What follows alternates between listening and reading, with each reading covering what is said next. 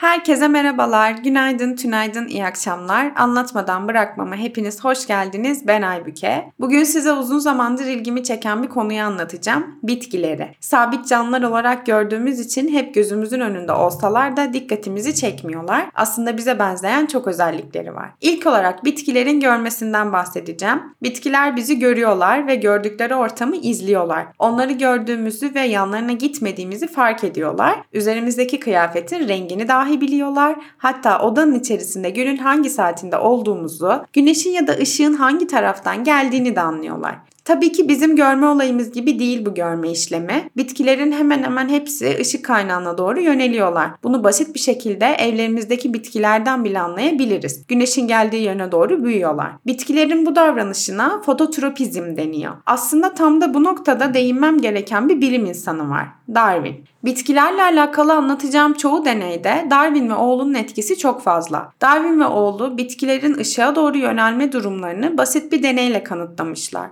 Darwin'e göre bu işlem bitkilerin doğasında olan bir durum. Fotosentez yapmak için ışığa ihtiyaçları var. Evet ancak bu durum fotosentezden biraz daha farklı sebeplere dayanıyor. Bir odanın içerisinde gaz lambasını çok kısık bir ayarda çalıştırmışlar. Bir yazıyı bile okuyamayacak kadar kısık bir şekilde ve buna rağmen 3 saat içinde üzerinde çalıştıkları kanarya otu gaz lambasına doğru yönelmiş. Peki buraya kadar olanları zaten tahmin ediyoruz. Az önce de anlatmıştım. Ama bitki tam olarak neresinden ışığı fark edip yöneliyor? Bilim de tam olarak bu. Soru sorma sanatı. Darwin çok basit bir düzenekle yine bunu kanıtlamış. 5 tane aynı bitkiye ait fideyi aynı ortama koymuş ve sırayla birincisine hiçbir şey yapmamış. Çünkü deneyin doğru olup olmadığını anlaması gerekiyormuş. İkincisinin tepe kısmını kesmiş. Üçüncüsünün başına ışık geçirmez bir şapka kapatmış. Dördüncüsünün de başına bir şapka kapatmış kapatmış ancak bu şapka şeffafmış ve ışığı geçiriyormuş. Ve sonuncusunun ise orta kısmını ışık geçirmez bir tüple kapatıyor.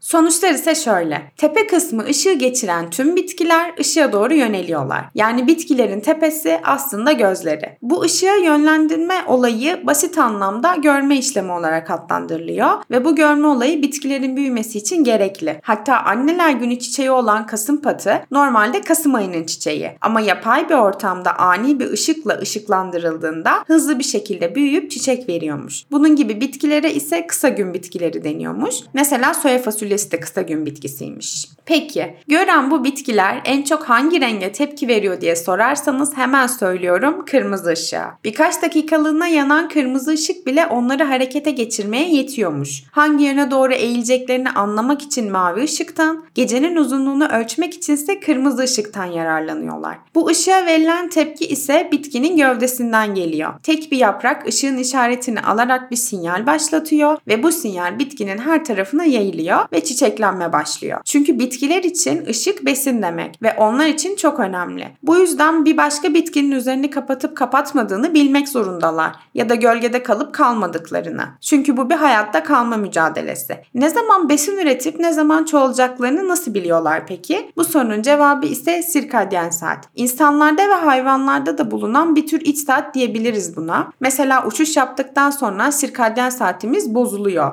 ve bu duruma jet lag deniyor. Bunun bir an önce geçmesi için odada kalıp dinlenmek yerine dışarı çıkıp güneş görmemiz gerekiyor. Bu bitkilerde de böyle ve bu sayede geceleri yapraklarını kapatıp gündüzleri ise açmaları gerektiğini biliyorlar. Evet anladık ki bitkiler görüyor. Peki bitkiler koku alıyor mu? Bitkiler çok net bir şekilde koku alıyorlar.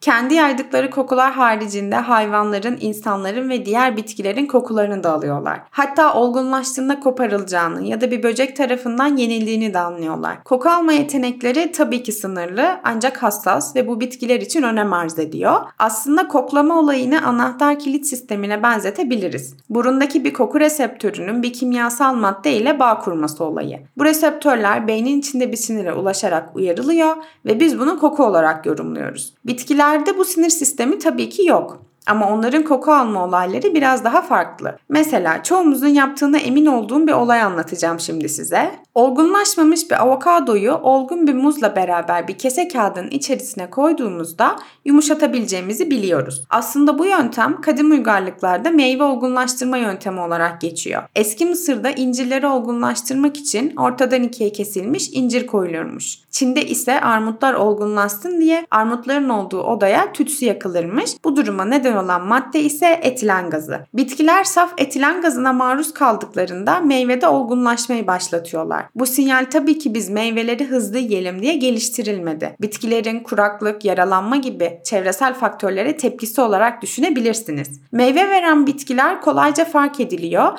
ve tohumlarının etrafa yayılması ise daha hızlı oluyor. Parazit olarak adlandırılan bitkiler var bir de. Onlar ise kendi besinlerini üretmek yerine bir konak seçip onlardan besleniyorlar.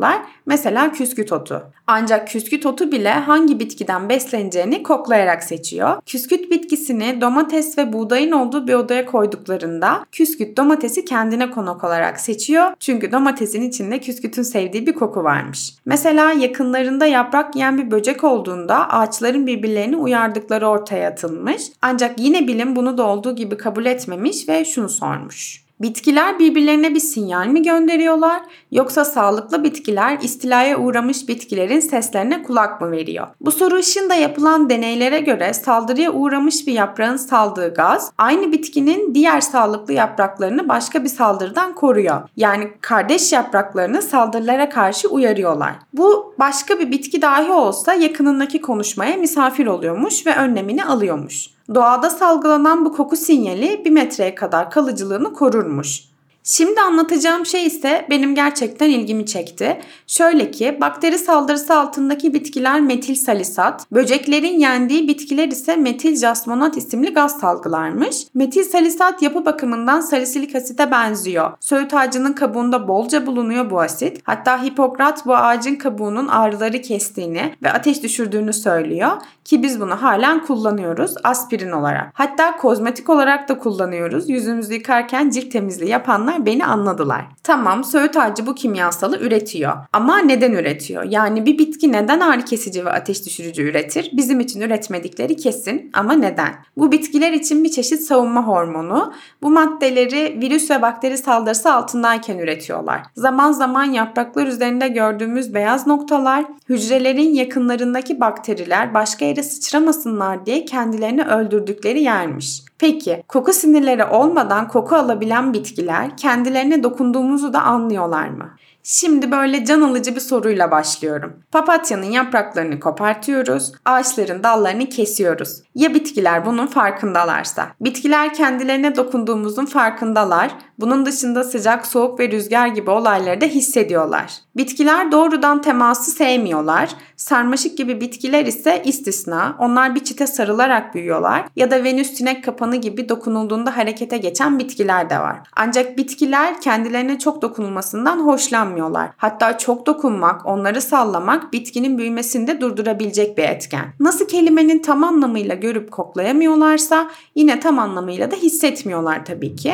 Hatta bazı bitkilerin dokunma duyuları bizimkinin 10 katı kadar gelişmiş. Biz 2 gram ağırlığındaki bir cismi parmak ucumuzda hissedebilirken it dolambacı bitkisi 0.25 gramı hissedebilirmiş. Venüs sinek kapanı bitkisi ise dokunmaya tepki veren en meşhur bitkilerden. Hayatta kalabilmek için yalnızca fotosentez yapmıyor, böcekler ve küçük hayvanları da yiyerek hayatta kalıyor. Yapraklarına dokununca hızlıca kapanıyor ve avını sindirmek için salgılar üretmeye başlıyor. Hatta Darwin bu bitki bitkiyi dünyanın en muhteşem bitkilerinden biri diye tarif etmiş. Peki onu muhteşem yapan şey ne? Bu bitkinin tüyleri var ve kapanması için 20 saniye içinde en az 2 tanesine dokunmuş olmalıyız. Bu durum avının ideal olduğunu ve kapandıktan sonra dışarı çıkamayacağını gösteriyor bize. Bu da dokunmayı nasıl iyi kullandıklarına dair bir işaret. Ama dokunulmaktan hoşlanmadıklarını söylemiştim. Yapılan bir diğer deneye göre ise günde 2 kez dokunulan bitkiler hiç dokunulmayanlara göre daha bodur ve az çiçekli oluyorlarmış. Hatta bilim insanları bu dokunmayla aktif olan genlere THA genleri genleri demişler. Bu THA genleri hücre içinde kalsiyum dengesini ayarlayan genler. Dokunma hareketinin temelinde ise kalsiyum iyonlarının aniden zirve yapması ve sonradan da azalması var. Daha önce yaprakların kardeş yaprakları uyardığını söylemiştim. Birbirlerini duyuyorlardı. Şimdi ise bunu nasıl hissettiklerinin üzerinde birazcık duralım. Bunun üzerine güzel bir deney yapılmış. Size bunu anlatmak istiyorum. Yaralı bir yapraktan sağlıklı bir yaprağa gönderilen sinyalin elektrik sinyali olduğu düşünülüyormuş benziyormuş. Ama net değilmiş ve bunun için bir deney yapılmış. Bir domates yaprağını kızgın bir çelik parçasıyla yakmışlar ve bitkinin yaralı yapraktan uzaktaki sapında bir elektrik sinyali keşfetmişler. Yaprak acı hissetmiyormuş ancak verdiği tepki metale karşı değil ondan uzaktaki sağlıklı yapraklara karşı verilen bir dikkat et tepkisiymiş. Bitkiler tenimize benzer bir şekilde hissettiklerine göre bitkiler bizi duyabiliyorlar mı?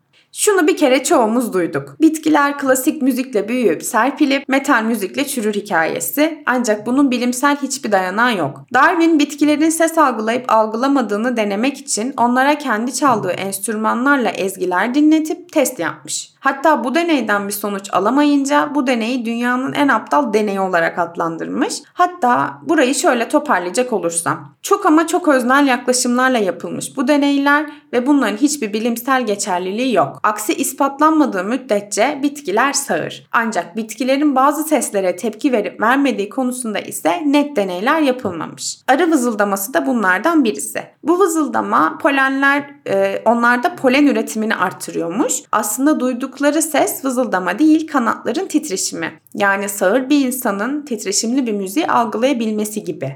Kuraklık gibi durumlarda ise Çam ve meşe ağaçları bir titreşim yayıyorlarmış. Başka ağaçların kuraklığa hazırlanması için. Bitkiler sağır olsalar da nerede olduklarını, hangi yönde büyüdüklerini ve nereye doğru hareket ettiklerinin gayet farkındalar. Şimdi bir bitki hayal edin. Kökleri aşağıya doğru, dalları ise yukarı doğru. Tam da böyle hayal ettik. Çünkü istisnalar hariç bu böyle. Bunun güneş ışığına yönelmekle alakalı olduğunu düşünebiliriz. Ancak bu böyle değil. Çünkü gece de yukarının ve aşağının neresi olduğunu biliyorlar. Bilim insanları baş aşağı yetiştirdikleri bitkilerin yavaş hareketlerle kendi köklerini aşağı, sürgünlerini ise yukarıya doğru büyüyecek şekilde yeniden ayarladığını kanıtlamışlar. Hatta bitkiler baş aşağı olduklarını bilmek görmekle kalmayıp dallarının nerede olduğunu, toprağa dik mi yoksa hangi açıyla büyüdüklerini bile biliyorlarmış. Şimdi biz bunu nasıl yapıyoruz ona bakalım çünkü bunu biz de altı duyumuz sayesinde biliyoruz. Yaygın inancın aksine 6. duyu organımız 6. hissimiz değil iç algımız. İç algımız sayesinde diş fırçalama, gelen bir topa karşılık verme, kaşınan bir yerimizi kaşıma gibi davranışlarımızı yönetebiliyoruz. Bitkiler de bunu biliyorlar. Kök yer çekimine doğru, sürgünler ise bunun aksi yönüne doğru hareket ediyor. Bu konunun üzerine çok çeşitli deneyler yapılmış ve uzun süre konuşulmuş. Ancak bilim insanı olmayan bir çiftçi bunu çok basit bir düzenekle kanıtlamış. Arazisinden geçen derede bir su çarkı kurmuş ve çarkın yan yüzüne, tam merkezine onunla birlikte dönecek bir tahta levha yerleştirmiş. Levhanın üzerine farklı yönlere bakacak şekilde fasulye fideleri koymuş ve çarkı dakikada 150 derece gibi bir hızla günlerce döndürmüş. Yani yapay bir yerçekimsiz ortam oluşturmaya çalışmış. Ve sonuç aynı. Kökler çarkın merkezinden dışarı aşağıya doğru, sürgünler ise çarkın merkezine yukarıya doğru büyümüş. Bu deneyler zamanla uzay araştırmacıların da dikkatini çekiyor. Çünkü yer çekiminden bahsediyoruz. Ancak şu açığa çıkıyor ki bitkiler yer çekimini stolit adı verilen denge reseptörleri yardımıyla buluyorlar. Bitkiler konumlarını bu şekilde buluyorlar. Bunda hemfikiriz. Peki bitkiler hatırlıyorlar mı? Bitkiler geçmişi hatırlama ve ileride ihtiyaç halinde bu anılarını kullanma yeteneğine sahipler. Tütün bitkileri son gördükleri ışığın rengini hatırlıyorlar. Tırtıl saldırısına uğradıklarını unutmuyorlar. İnsanda da bellekler var. Kısa süreli hafıza diyebileceğimiz bir şey aslında Venüs sinek kapanı bitkisinde var. Size Venüs sinek kapanı bitkisini anlatmıştım. Bu bitkinin sistemine kısa süreli hafıza diyebiliriz. Önce önce avının ne olduğunu bilmiyor. Tüylerine dokunulduğunda bilgisini kodlanıyor ve bu anı saklanıyor. İkinci tüye dokunulduğunda ise bu anıyı çıkarıp kullanmaya başlıyor. Ama iki tüyüne dokunulması ve 20 saniye içerisinde yapılması gerektiğini de söylemiştim. Bu dokunuşlar 20 saniyeden fazla olursa bu anı unutuluyor ve av hayatını kurtarmış oluyor. Bitkilerde de bulunan hafıza çeşitlerinden biri morfojenik bellek. Bu sayede bitki yaprağı yara aldığında ilk başta bundan etkilenmiyor etmiyor. Ancak çevre koşulları değiştiğinde geçmişte yaşadığı bu şeyi hatırlayıp büyüme şeklini değiştiriyor. Yani bitkilerin de farklı hafıza türleri var. O zaman bu onları zeki yapabilir. Bugün sizlere bitkiler hakkında ilginç bilgiler vermeye çalıştım. Umarım severek dinlemişsinizdir. Anlatmadan bırakmam bitti. Herkese selamlar, sevgiler. Bir sonraki bölümde görüşene kadar kendinize çok iyi bakın.